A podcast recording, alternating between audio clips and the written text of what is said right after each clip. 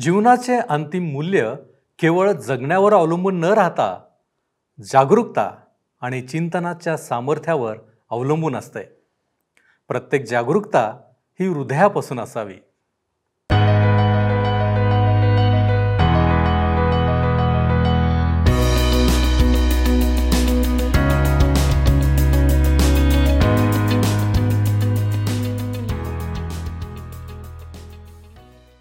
प्रभू येशू ख्रिस्ताच्या मधुर नावात आपणास सलाम. उपासना कार्यक्रमामध्ये आपले हार्दिक स्वागत. प्रियांनो जबाबदार व्यक्तीने जागृत असणे अत्यंत आवश्यक बाब आहे.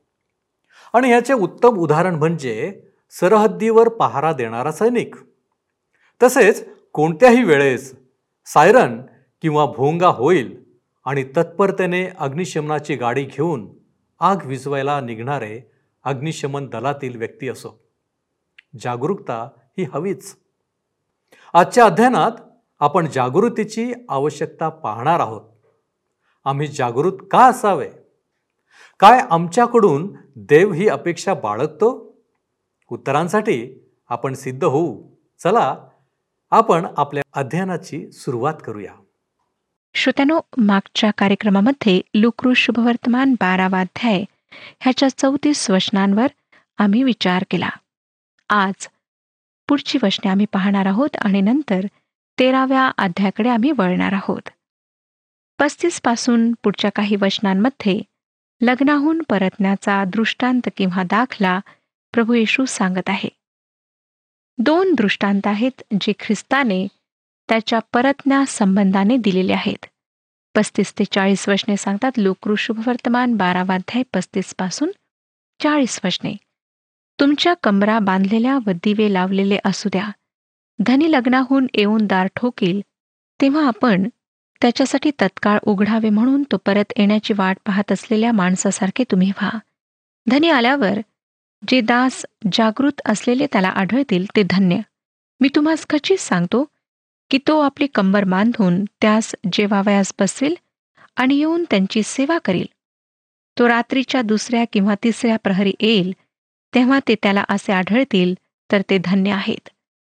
आणखी हे लक्षात घ्या की अमक्या घटकेस चोर येईल हे घर धन्याला कळले असते तर त्याने आपले घर फोडू दिले नसते.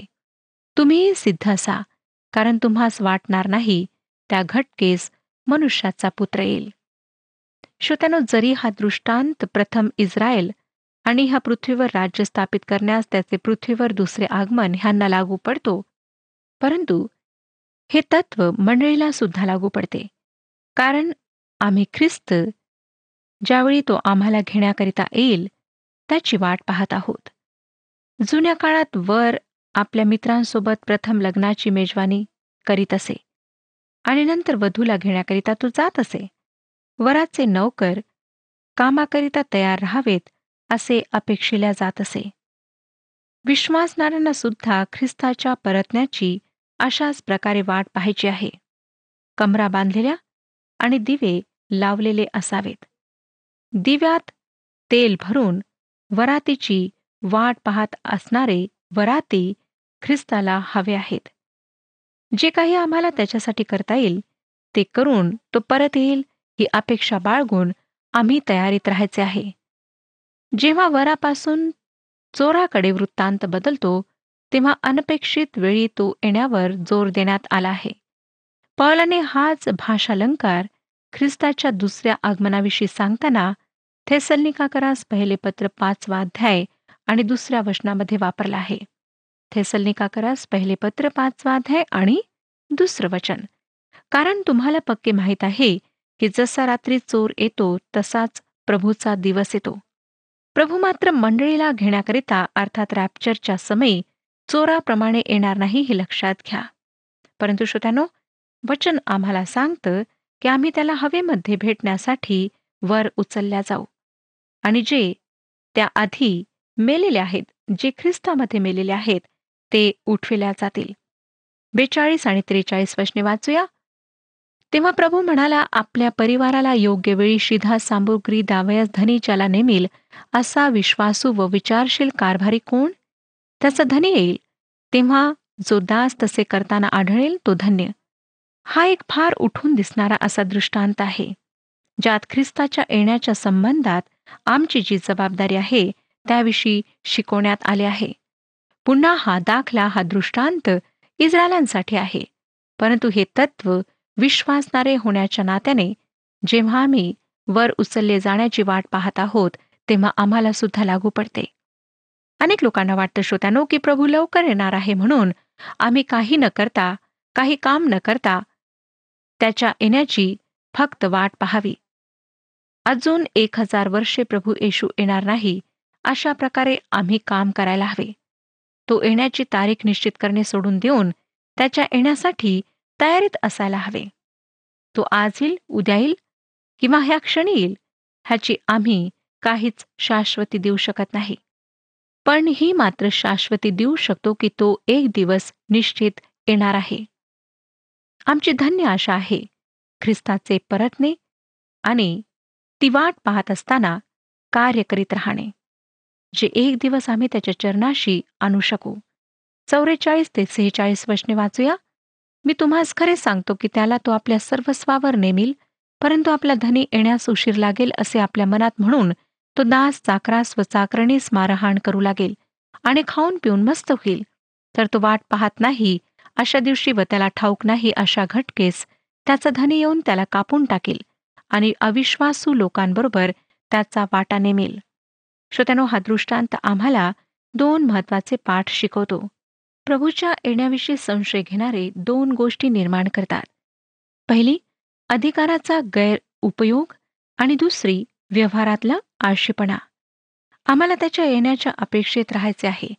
आता दुसऱ्या क्षणी प्रभू येशू येईल अशा प्रकारे आम्ही जीवन जगायला हवे व आम्हाला त्याला हिशोब द्यावा लागणार आहे हे आम्ही लक्षात ठेवायला हवे.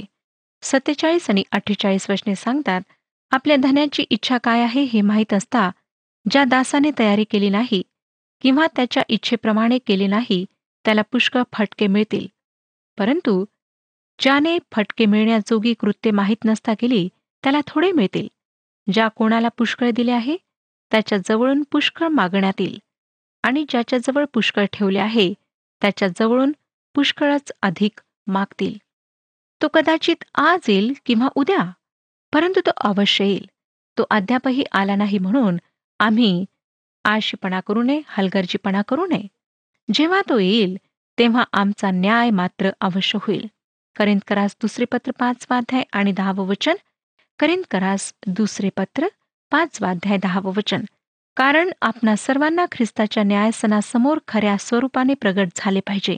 ह्यासाठी की प्रत्येकाला त्याने देहाने केलेल्या गोष्टींचे फळ मिळावे.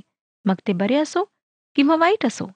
श्रोत्यानो ह्या ठिकाणी आपण हा शब्द उपयोगात आणला गेला आहे. आता हे आपण कोण? आम्ही विश्वासणारे ख्रिस्ती आम्हाला ख्रिस्ताच्या न्याय सिंहासनासमोर उभे राहायचे आहे. हा न्याय आम्ही वाचले जाऊ तारले जाऊ किंवा नाही हे निश्चित करणार नाही. हे काही अपराध्यांचे कोर्ट नसणार परंतु असे कोर्ट असणार जेथे आमची संपत्ती संकटात असेल. आम्ही पारितोषिक प्राप्त करण्याकरिता योग्य आहोत किंवा नाही ह्याविषयी त्या ठिकाणी आमचा न्याय होईल. विश्वासणाऱ्यांकरिता पारितोषिक प्राप्त करण्यास सुद्धा स्तर असेल तर अविश्वासणाऱ्यांकरिता शिक्षा मिळण्याचा स्तर असेल. एकोणपन्नासावं वचन सांगतं मी पृथ्वीवर आग पेटवण्यास आलो आहे ती आतापर्यंत पेटली असते तर किती बरे होते? श्रोत्यानो प्रभू येशू ह्या ठिकाणी फार स्पष्टपणे सांगत आहे. की तो कशाकरिता ह्या पृथ्वीवर आला? नंतर पन्नासावं वचन. मला बाप्तिस्मा घ्यावयाचा आहे व तो होईपर्यंत मी मोठ्या पेचात आहे. हे वचन ख्रिस्ताच्या वधस्तंभावरील मृत्यूविषयी सांगते. एकावन्न ते त्रेपन्न वचने मी पृथ्वीवर शांतता करण्यास आलो आहे असे तुम्हाला वाटते काय?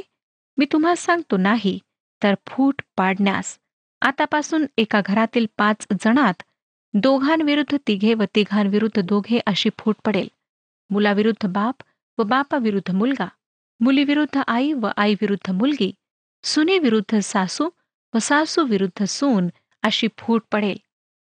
जेव्हा एक व्यक्ती येशू ख्रिस्ताला तारणारा म्हणून स्वीकारते तेव्हा तिला तिच्या भोवती असणाऱ्या अविश्वासणाऱ्यांपासून त्वरित अलग व्हायला हवे. मग ते तिचे कितीही जवळचे नातेवाईक असोत किंवा मित्र असोत. परंतु ख्रिस्त आम्हाला जगिक सगळ्या गोष्टींपासून अलग करतो. चौपन्न ते छप्पन वशने सांगतात आणखी तो लोक समुदायासही म्हणाला जेव्हा तुम्ही ढग पश्चिमेकडून वर येताना पाहता तेव्हा तुम्ही लागलेच म्हणता पावसाची सर येत आहे आणि तसे घडते. दक्षिणेचा वारा सुटतो तेव्हा कडाक्याची उष्णता होईल असे तुम्ही म्हणता आणि तसे घडते. अहो डोंग्यानो तुम्हास पृथ्वीवरील व आकाशातील लक्षणांचा अर्थ लावता येतो तर ह्या काळाचा अर्थ तुम्ही का लावित नाही? आणखी जे यथार्थ आहे ते तुम्ही स्वतःच का ठरवित नाही? तू आपल्या वाद्याबरोबर अधिकाऱ्याकडे जाताना वाटेतच त्याच्याशी तडजोड करण्याचा यत्न कर नाहीतर कदाचित तो तुला न्यायाधीशाकडे ओढून नेईल आणि न्यायाधीश तुला शिपायाच्या हाती देईल व शिपाई तुला तुरुंगात घालील. मी तुला सांगतो अगदी शेवटली टोली फेडीपर्यंत तू तेथून सुटणारच नाहीस. श्रोत्यानो आज आम्हाला आम्ही कोणत्या प्रकारच्या जगात राहत आहोत हे समजून घ्यायचे आहे.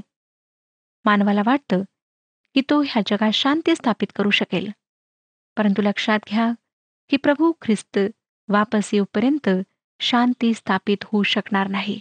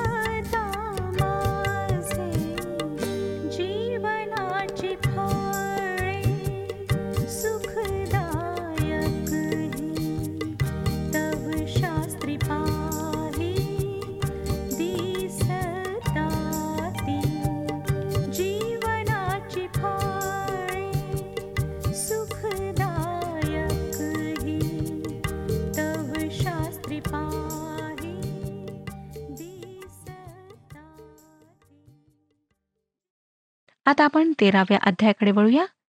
तेराव्या अध्यायात ख्रिस्त न्याय करू नका परंतु पश्चाताप करण्याविषयी लोकांना शिकवण देत आहे. अंजिराच्या निष्फळ झाडाचा दृष्टांत उबड्या स्त्रीला प्रभू येशू आरोग्य देतो. मोहरीच्या दाण्याचा व खमीराचा दृष्टांत एरुश्लेमकडे प्रभू येशू वाट चाल करीत असताना त्याची शिकवण देणे सुरूच असते.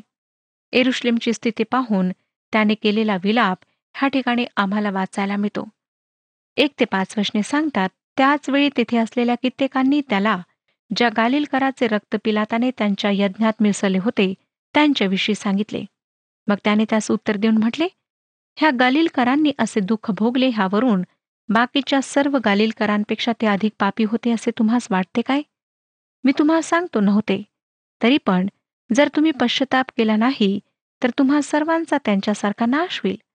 किंवा ज्या अठरा जणांवर शिलोहातील बुरुस पडला आणि ते ठार झाले.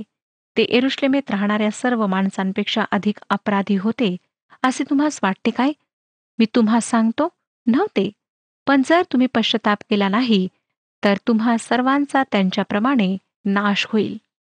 श्रोत्यानो ज्यांना पिलाताने मारले होते व जे शिलोहातील बुरुजाखाली दबून मेले त्यांचा परमेश्वराने न्याय केला नाही. परमेश्वर कोणाचे वाईट चिंतून सूड बुद्धीने काहीच करीत नाही. परंतु त्याच्या वेळच्या धार्मिक समुदायाला ख्रिस्त सांगत होता की ते जर पश्चाताप करणार नाहीत तर त्यांचाही तसाच नाश होईल. ह्या भागात आमच्यासाठी अनेक सुंदर पाठ आहेत.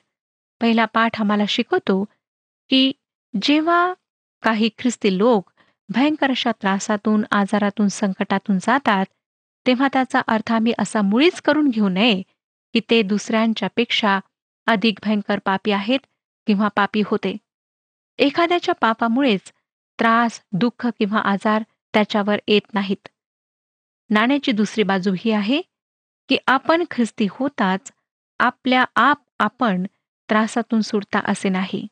आपण महासंकटाच्या काळातून सुटाल परंतु ख्रिस्ती असल्यामुळे जी लहान लहान संकटे आपणावर येतात त्यातून आपण सुटणार नाही. आजार दुःख आपल्या जीवनात नक्कीच येतील. परंतु त्या परिस्थितीत सुद्धा परमेश्वर आपली शांती आपलं सामर्थ्य आणि आपलं धैर्य आपणाला पुरवेल. त्या संकटाचे लहान प्रमाण येथे ह्या पृथ्वीवर आम्हाला अनुभवावे लागेल. जेव्हा श्रोत्यानो दुसऱ्यांवर संकटे येतात तेव्हा त्याचा अर्थ असा मुळीच नाही की आम्ही त्यांच्यापेक्षा चांगले आहोत. कदाचित परमेश्वर त्या दुसऱ्या व्यक्तीवर आलेल्या संकटांना पाहण्याची आम्हाला ह्यासाठी संधी देत आहे की आम्ही देवाजवळ यावे. आधीच्या संभाषणातून निष्पन्न झालेला अंजिराच्या झाडाचा दृष्टांत आता आपण पाहणार आहोत. सहा ते नऊ वशने सांगतात त्याने हा दाखला सांगितला कोणा एकाचे त्याच्या द्राक्षमळ्यात लाविलेले अंजिराचे झाड होते. त्यावर तो फळ पाहाव्यास आला परंतु त्याला काही आढळले नाही. तेव्हा त्याने माळ्याला म्हटले पहा गेली तीन वर्षे मी हा अंजिरावर फळ पाहावयास येत आहे. परंतु मला काही आढळत नाही. ते तोडून टाक. उगाच त्याने जागा तरी का अडवावी? तेव्हा त्याने त्याला उत्तर दिले महाराज एवढे वर्ष ते असू द्या. म्हणजे मी त्याच्या भोवती खणून खत घालीन. मग त्याला फळ आले तर बरे. नाहीतर आपण ते तोडून टाकावे. माझ्या मते श्रोत्यानो फळाविणा अंजिराचे झाड हे इस्रायल राष्ट्रासाठी चिन्हात्मक आहे. त्या झाडाच्या मालकाला अपेक्षा होती की ते झाड फळ देईल. परंतु ते निष्फळ झाड आहे हे जाणून त्याची निराशा झाली. त्याला ते झाड कापून टाकण्याचा पूर्ण अधिकार होता. इस्रायली जर परमेश्वराच्या प्रकाशात चालतील तर त्याचे आशीर्वाद त्यांना प्राप्त होतील व जर ते प्रकाशाला नाकारतील तर त्याचे शाप त्यांच्यावर येतील असे परमेश्वराने त्यांना सांगितले. ह्या राष्ट्राकडे विशेष लक्ष पुरवण्यात आले त्याची जोपासना करण्यात आली. आणि त्यांनी फळ द्यायला हवे होते आणि त्यांनी फळ आणले नाही. इस्रायलाने ख्रिस्ताचा नकार केला. मत्तैकृ शुभवर्तमान सत्ताविसावा अध्याय आणि पंचवीसाव्या वचनामध्ये त्यांनी म्हटले त्याचे रक्त आम्हावर व आमच्या मुलाबाळांवर असो. इस्रायलाने परमेश्वराच्या न्यायाचा अनुभव घेतला आणि ते जगातील दुसऱ्या राष्ट्रांमध्ये पांगल्या गेले. जर इस्रायल परमेश्वराचा नाकार करीत राहील तर ते त्या भूमीत राहू शकणार नाहीत हे जाणणे खरोखर मनोवेधक आहे.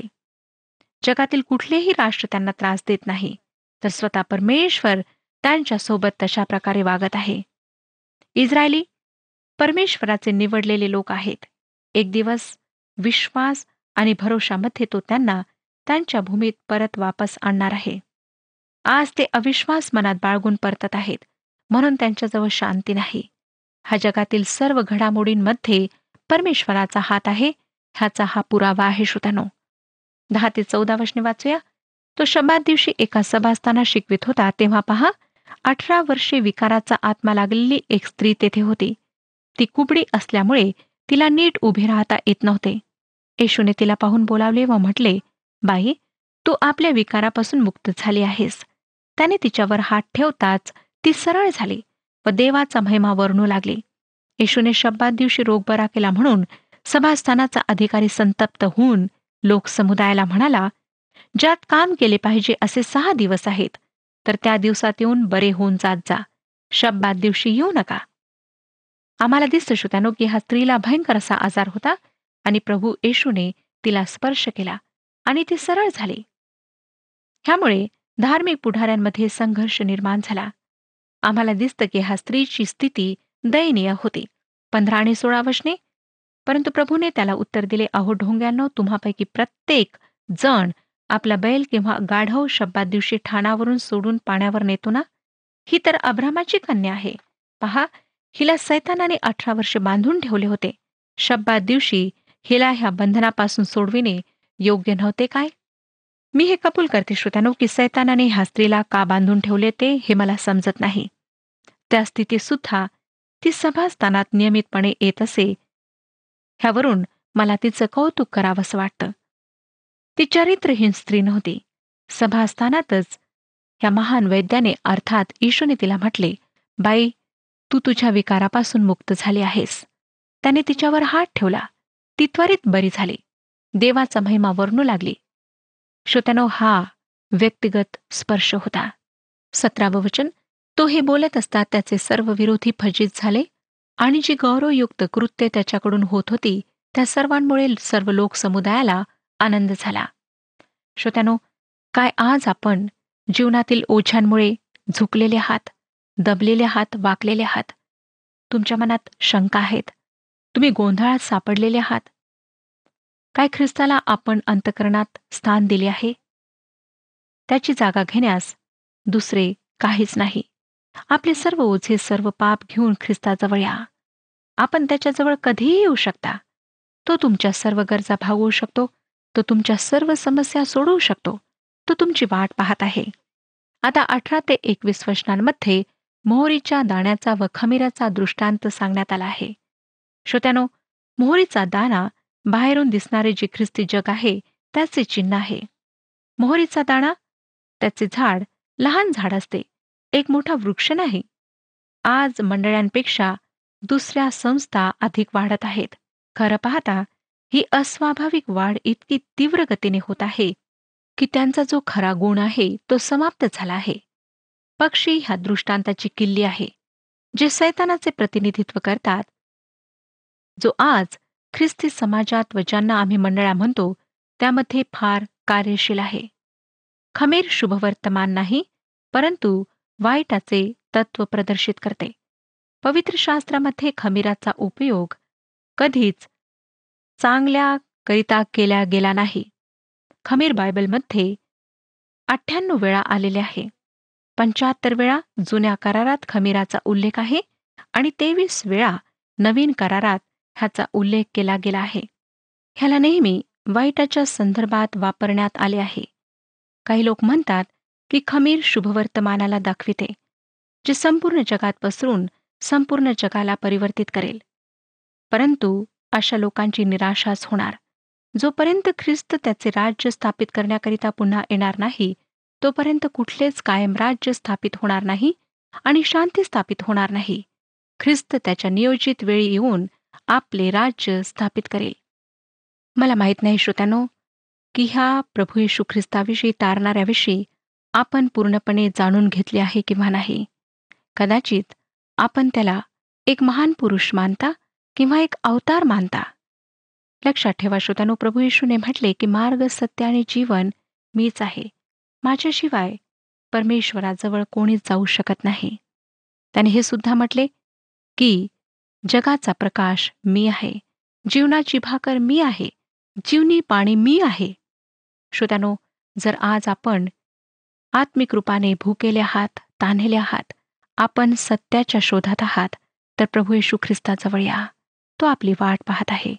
प्रभू परमेश्वर आपणा सर्वांस आशीर्वाद देव. हा कार्यक्रम आपणास आवडला काय? आता आम्हाला एक मिस कॉल करा.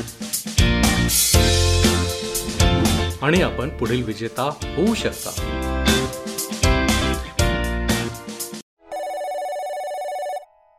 प्रियांनो ख्रिस्ताची शिकवण पाळणारा प्रत्येक विश्वासणारा हा जागृत असला पाहिजे. देव फळाची अपेक्षा करणार आहे. ख्रिस्त आमच्यासाठी मध्यस्थी करणार आहे. संधी देणार आहे. त्याची ही इच्छा आहे की आम्ही प्रत्येक जण त्याबरोबर सदा सर्व काळासाठी एकत्र असावे. म्हणूनच आजच्या अध्ययनामध्ये आम्ही पाहिलं आहे की शिकवण अशी दिलेली आहे. काय आपण त्याप्रमाणे वागणार आहोत? येशूच्या दुसऱ्या आगमनकाली काय आम्हाला त्याच्याबरोबर संधी मिळेल? आपण आत्मपरीक्षण करू. आपण प्रार्थना करू. प्रभूजी आम्ही तुझ्या चरणापाशी आलेलो असताना आम्ही आत्मपरीक्षण करीत आहोत. होय प्रभूजी तू योग्य फळाची अपेक्षा आमच्याकडून करतोस. आणि प्रभूजी आम्ही पाहतो की फळ न देणारं प्रत्येक झाड कापून टाकण्यात येते परंतु प्रभूजी तू संधी देणारा देव आहेस. आम्ही आमची दृष्टी तुझ्याकडं लावलेली आहे. तो आम्हा प्रत्येकाला सहाय्य कर. आमच्यामध्ये जे काय अशक्तपण आहे दुर्बलता आहे ती सर्व काढून टाक आणि तुझ्यामध्ये आम्हाला सशक्त आणि बलवान असं कर. तारणारा प्रभू यशू ख्रिस्त महान याच्याद्वारे ही विनंती करतो म्हणून तू ऐक. आमेन. प्रियानो धीर धरा. आपली अंतकरण स्थिर करा. प्रभूच्या आगमनाची वाट पहा. परमेश्वर आपणास आशीर्वादित करो.